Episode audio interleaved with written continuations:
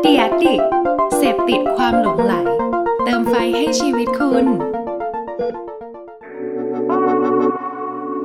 Welcome to An Addict Podcast.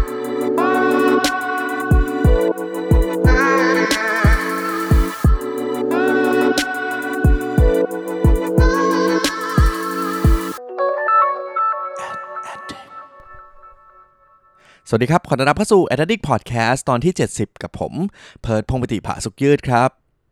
วันนี้นะครับเรื่องราวที่เราจะมาพูดคุยกันนะฮะก็จะเกี่ยวข้องกับกลยุทธ์อย่างหนึ่งครับที่ค่อนข้างสำคัญมากๆนะฮะสำหรับแบรนด์ในปัจจุบันนะครับเพราะว่าปัจจุบันนี้ฮะแบรนด์เราเนี่ยก็จะต้องเผชิญสิ่งหนึ่งเลยนะฮะก็คือการที่ผู้บริโภคนะครับหรือว่าลูกค้าเนี่ยจะเริ่มไม่มีความ loyalty นะฮะหรือว่าความจงรักภักดีต่อแบรนด์นะที่มันแบบมันจะลดลงเรื่อยๆนะฮะจนที่ปอนตอนนี้เนี่ยหลาย ๆคนเนี่ยเขาก็บอกกันเลยว่าเฮ้ยคนเราเนี่ยมันไม่มี loyalty แล้ว มันไม่มีความจงรักภักดีต่อแบรนด์เราด้วยซ้ำนะครับ ดังนั้นเนี่ยความท้าทายอย่างหนึ่งเลยนะฮะก็คือแบรนด์เนี่ยจะทำยังไงครับให้คนเนี่ยยังรู้สึกดีต่อแบรนด์ ยังรักแบรนด์เราอยู่นะครับแล้วมันก็จะทำให้สามารถขายได้สามารถอยู่ในชีวิตคนได้อย่างต่อเนื่องนะครับดังนั้นครับวันนี้ผมเลยมี 4 กลยุทธ์ครับที่จะทำให้แบรนด์ของเราเนี่ยเป็นคนที่ถูกรักมากขึ้นนะฮะมาแบบบริสแลมเลยนะครับ ก็เดี๋ยวลองมาดูกันครับ เนื้อหาในวันนี้เนี่ยผมเจอจากเว็บไซต์ Social Media Today นะครับ ก็เป็นอีกเว็บหนึ่งที่ผมอัปเดตความรู้จากเว็บนี้เยอะมากๆนะฮะลองมาดูกันครับว่า 4 กลยุทธ์ที่จะมาแนะนำในวันนี้เนี่ยคืออะไรกันบ้างครับสำหรับกลยุทธ์อย่างแรกนะครับที่จะทำให้แบรนด์ของเราเนี่ยกลายเป็นคนที่ถูกรักมากยิ่งขึ้นนะฮะอย่างแรกครับแบรนด์จะต้องสร้างประสบการณ์และการมีส่วนร่วมอย่างสม่ำเสมอเลย นะฮะจริงๆ ข้อนี้ก็เป็นพื้นฐานสำคัญมากๆนะครับที่ในการทำการตลาดในปัจจุบันนี้เนี่ยเวลาที่ผมไปสอนหรือว่าไปบรรยายในที่ต่างๆนะฮะผมพยายามจะบอกทุกคนเลยครับว่าเฮ้ยยุคนี้เนี่ยเวลาเราพูดถึงการสื่อสารนะเราไม่ควรทำโฆษณาแล้วนะครับแต่ว่าเราต้องสร้างประสบการณ์บางอย่าง นะครับเพื่อให้คนเนี่ยเขารู้สึกนะฮะเขามีความเชื่อแบบไว้ใจแบรนด์เรานะฮะเพราะว่าอย่างในบทความนี้ครับเขาก็มีประโยคอันหนึงนะครับที่เขาบอกว่าคนเรานะฮะถ้าสมมติว่าแบรนด์เนี่ยยิ่งคุยกับผู้บริโภคมากเท่าไหร่นะครับผู้บริโภคเนี่ยก็จะรู้จักเรามากยิ่งขึ้นเท่านั้นนะครับและเมื่อที่คนรู้จักเรามากยิ่งขึ้นแล้วนะฮะเขานี่ก็จะมีความเชื่อใจเรามากขึ้น นะครับและแน่นอนว่าหลังจากที่เขาเชื่อใจเรามากขึ้นนะฮะเขาก็จะมีโอกาสซื้อสินค้าหรือบริการของเรามากยิ่งขึ้นเท่านั้น เช่นเดียวกันนั่นเองนะครับซึ่งมีสถิติอันนึงฮะน่าสนใจครับ 75%ของผู้บริโภคนะครับ เวลาที่เขาจะตัดสินใจซื้อสินค้าหรือบริการต่างๆเนี่ย จริงๆ แล้วเขาตัดสินจากอารมณ์เป็นหลักนะฮะ ดังนั้นสำคัญมากๆเลยครับ แบรนด์เนี่ยเลยจะต้องหาวิธีการนะครับทำยังไงให้คนเนี่ยได้มีส่วนร่วมนะครับ มีปฏิสัมพันธ์กับแบรนด์ ให้เขาเป็นส่วนหนึ่งกับแบรนด์นะครับ แล้วก็ทำได้เนี่ยมันก็จะมีโอกาสทำให้คนเนี่ยอยากจะซื้อสินค้าหรือบริการของเรามากยิ่งขึ้นนั่นเอง นะครับ ดังนั้นนี่ก็คือข้อแรกนะครับ ลองกลับไปทบทวนดูครับว่าเราเนี่ยสร้างการมีส่วนร่วมระหว่างแบรนด์กับลูกค้าของเราหรือยังนั่นเองครับและสำหรับกลยุทธ์อย่างที่2นะครับก็คือการที่แบรนด์นะฮะจะต้องสื่อสารเพื่อคนคนนั้นโดยเฉพาะ อ่าอันนี้เนี่ยผมคิดว่ามันเป็นอันหนึงที่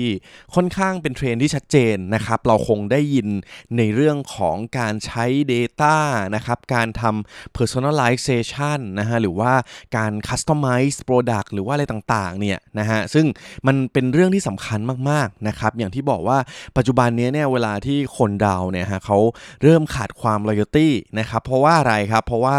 เราเนี่ยมีตัวเลือกเยอะไปหมดเลยนะครับ เราสามารถเปลี่ยนไปแบบเฮ้ยพอจริง ๆ ปกติเราซื้อแบรนด์เนี้ยแต่ว่าตอนนี้เวลาเราอยู่ในโลกออนไลน์นะฮะเราเห็นแอดอันนึงขึ้นมาที่มันแบบว่าเฮ้ยกระตุกความน่าสนใจเรานิดๆหน่อยๆเนี่ยนะฮะเราก็อาจจะเปลี่ยนใจนะครับไปหาข้อมูลเพิ่มเติม แล้วก็กลายไปซื้อแบรนด์นั้นแทนก็ได้นะครับซึ่งสิ่งเหล่านี้แหละฮะมันเลยเป็นโจทย์ที่สำคัญมากว่าปัจจุบันครับถ้าแบรนด์เนี่ยอยากจะให้คนเนี่ยเขารัก แบรนด์เราจริงๆนะครับ เราจะต้อง treat เขาเนี่ยคือเหมือนว่าเขาเป็นคนพิเศษมากๆคนหนึ่งเลยนะฮะ โดยการที่เวลาเราทำการสื่อสาร เราทำการตลาดอะไรยังไงก็ตามนะครับ สิ่งที่เราสื่อสารออกไปครับ พยายามทำยังไงก็ได้ให้เหมือนเราเนี่ยสร้างการสื่อสารนั้นเนี่ยเพื่อคุยกับเขาโดยตรงเลย นะครับตัวอย่างง่ายๆครับอย่างสมมติว่าเวลาเรามีข้อมูลของเขาอยู่แล้วนะฮะเวลาที่เราอาจจะเป็นการยิง ad ไปส่งแบบ email marketing หรืออะไรก็ตามครับง่ายๆเลยนะฮะแทนที่ปกติเราจะแบบคุยกับเหมือนใช้ประโยคคุยกับคนทั่วไปนะครับแต่ว่าอันนี้เนี่ยเราต้องแบบรู้แล้วนะฮะว่าเฮ้ยคนคนนี้ชื่ออะไรแล้วเขามีความสนใจเรื่องอะไร สมมติว่าโปรโมชั่นที่เราจะให้เขาเนี่ยเราก็ต้องรู้แล้วว่าอะถ้าคนนี้สมมติสนใจเรื่องเกี่ยวกับการท่องเที่ยว เราก็ต้องนำเสนออะไรต่างางๆ ที่มันแบบว่าเอ้ยสอดคล้องเกี่ยวกับการท่องเที่ยวไหมนะฮะแบบรู้แล้วว่าเฮ้ยคนนี้ชอบไปญี่ปุ่นนะเอาเลยฮะ ลองเสนออะไรที่มันเกี่ยวข้องกับคนคนนี้จริง ๆ นะครับ นี่ก็จะเป็นเคล็ดลับอย่างหนึ่งนะครับ ที่จะทำให้คนเนี่ยรู้สึกดีต่อแบรนด์ของเรามากยิ่งขึ้นนั่นเองนะฮะดังนั้นครับอย่างที่ 2 ก็คือ เวลาเราจะทำการสื่อสารนะครับทำเพื่อคนคนนั้นโดยเฉพาะเลยนะฮะรับรองว่าคนเนี่ยก็จะรู้สึกดีต่อแบรนด์เรามากยิ่งขึ้นนั่นเองครับ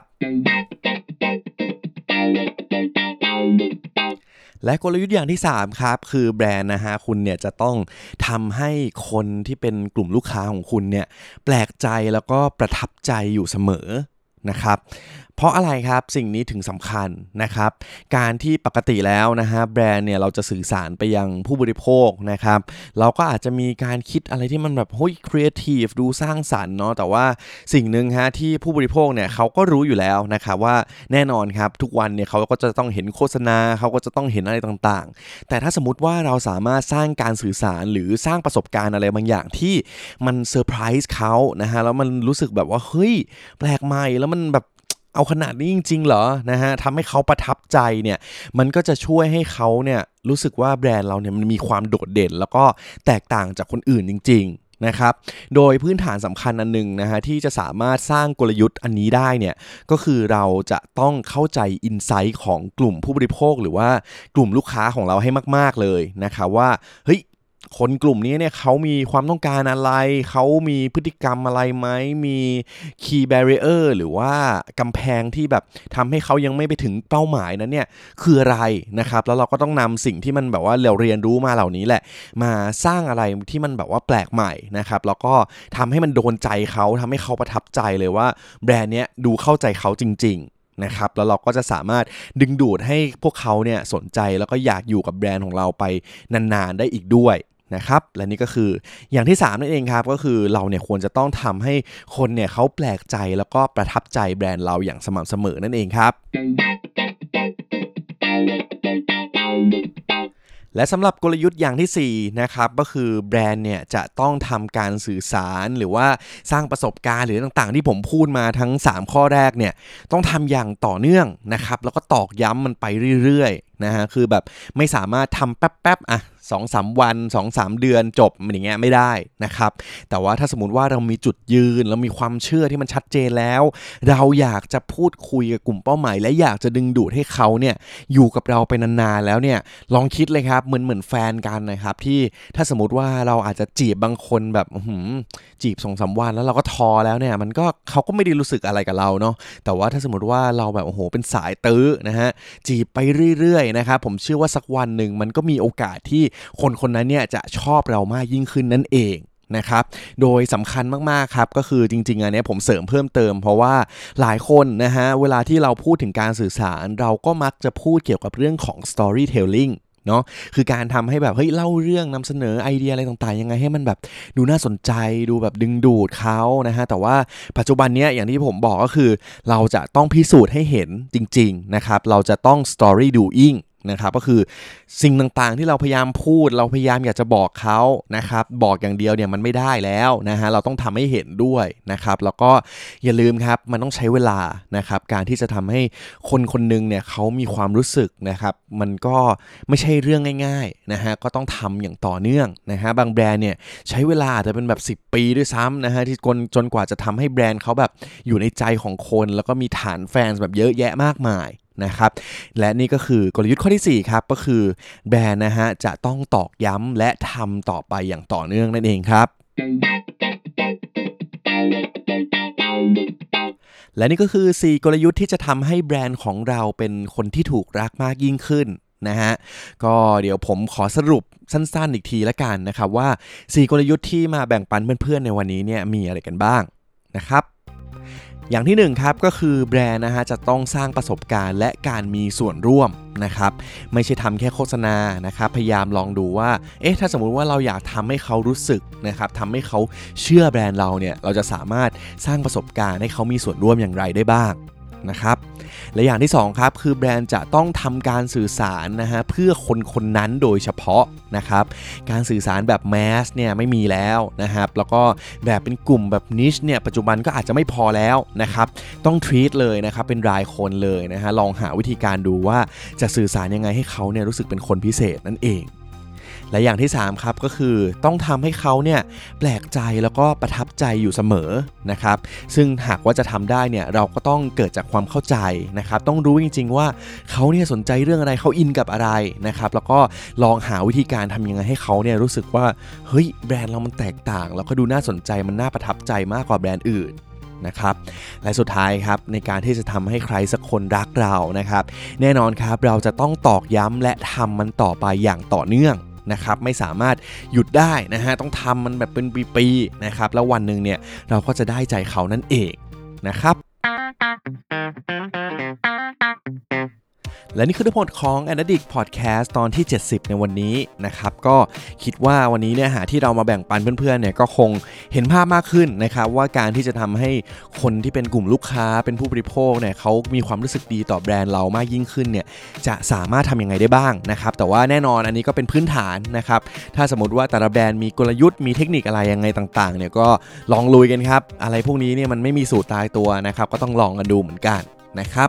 ก็ก่อนที่จะจากกันไปนะครับก็ย้ำอีกสักนิดหนึ่งนะฮะตอนนี้เนี่ยช่อง The Addict Podcast ของเราเนี่ยก็มีรายการที่ค่อนข้างหลากหลายมากๆนะฮะอย่างเพื่อนบ้านล่าสุดของเรานี้นะครับก็คือรายการหมีเรื่องมาเล่านะครับก็มาอยู่ในเครือของช่องเราแล้วนะฮะก็ยังไงก็ติดตามกันดูได้นะครับเป็นรายการหนึ่งที่ถ้าใครสนใจเรื่อง Data เรื่องการออกแบบ Experience ต่างๆเนี่ยผมแนะนำสุดๆเลยนะครับก็จะมีคุณคุณต่อนะครับคุณหมีต่อกับคุณหมีป๋อมนะครับมาแนะนำสิ่งดีๆ ให้เราฟังแบบเรื่อยๆ แน่นอน นะครับ ก็วันนี้ขอบคุณทุกคนมากครับ ที่ติดตามรับฟัง a d d i c t Podcast ในวันนี้นะฮะถ้าสมมุติว่าต่อไปอยากให้เราพูดคุยเกี่ยวกับเรื่องอะไรนะครับก็ทักทายกันมาได้นะครับทาง Facebook นะครับ a d d i c t นะฮะหรือว่าในช่อง The Addict Podcast นะครับก็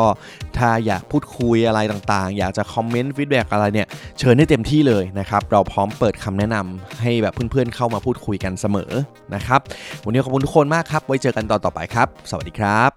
Thank you for listening The Addict Podcast